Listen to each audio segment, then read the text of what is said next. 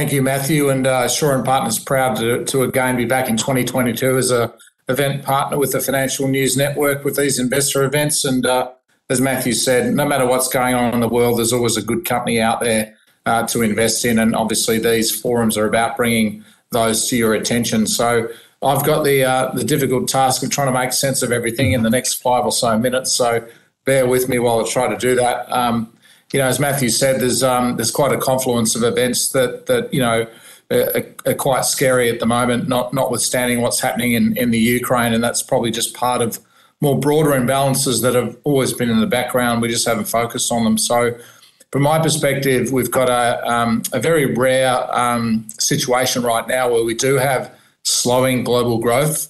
Um, the composite leading indicators that we look at uh, the purchasing managers in, in, indices and so forth are generally showing a slowing in, in economic activity at a global level. It, it, it, varies by country, but but generally speaking, most countries are um, you know achieving um, you know slower growth after some pretty breakneck uh, growth last year. Uh, we also have tightening financial conditions, so anyone who's been looking for a mortgage uh, in the past 12 months will will know that the banks have put their mortgage rates up, particularly their fixed rate mortgage rates up quite significantly.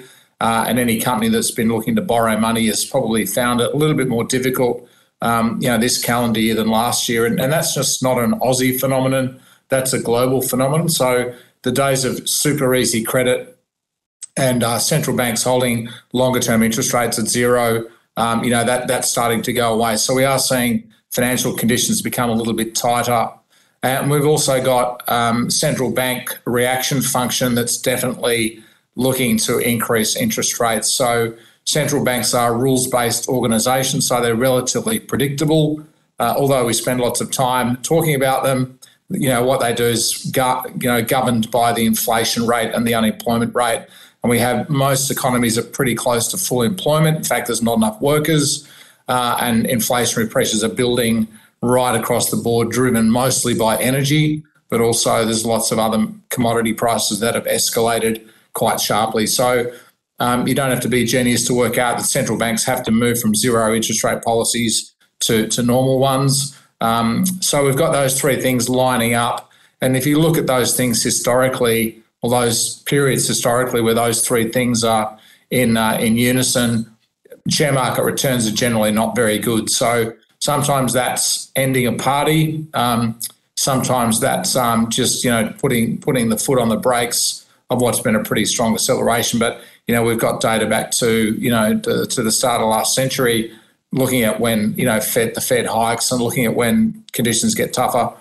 So we've got that as a backdrop, and then and then we throw in the imbalances that that that I referred to earlier. So they're always there. So it's geopolitical. There's an imbalance we have a, uh, a geopolitical structure that's an echo of the Second World War, which left the US Pacific Fleet to, to keep an eye on Japan and, and, the, um, and the US Army to keep an eye on Russia.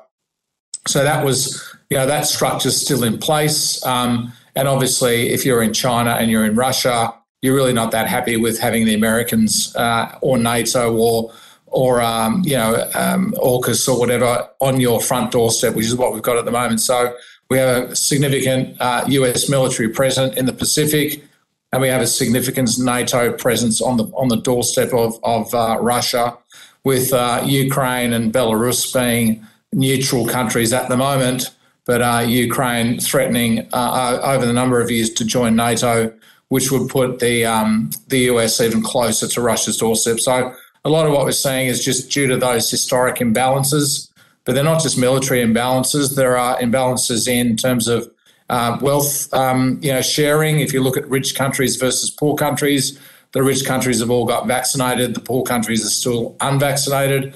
In fact, uh, vaccination rates in developing countries are around about 10%. So we have a huge health imbalance brought around by wealth. And if you look at um, coefficients of, uh, of wealth, we've still got the top 1% of the world owning, you know, 40% of the world's wealth and the bottom 50% of the world's population owning pretty much zero.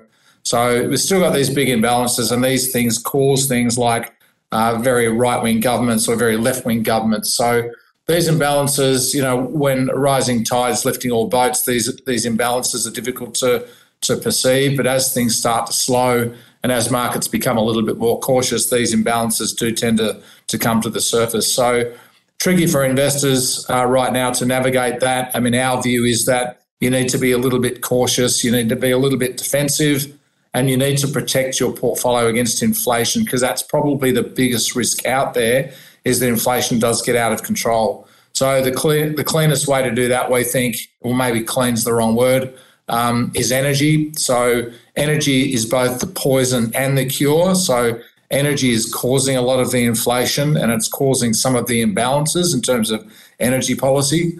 Um, but it is also the cure to have an exposure to energy in your portfolio. So whether that's through um, you know fossil fuels or gas or, or coal or even uranium, definitely worth having exposure to to energy in your portfolio. And the other thing is to be exposed in your fixed income portfolio to floating rate debt. So rather than buy fixed rate bonds, buy bonds and hybrids that are linked to the cash rate or the bill rate. So if interest rates get jacked up quickly, you'll get a pay rise on those.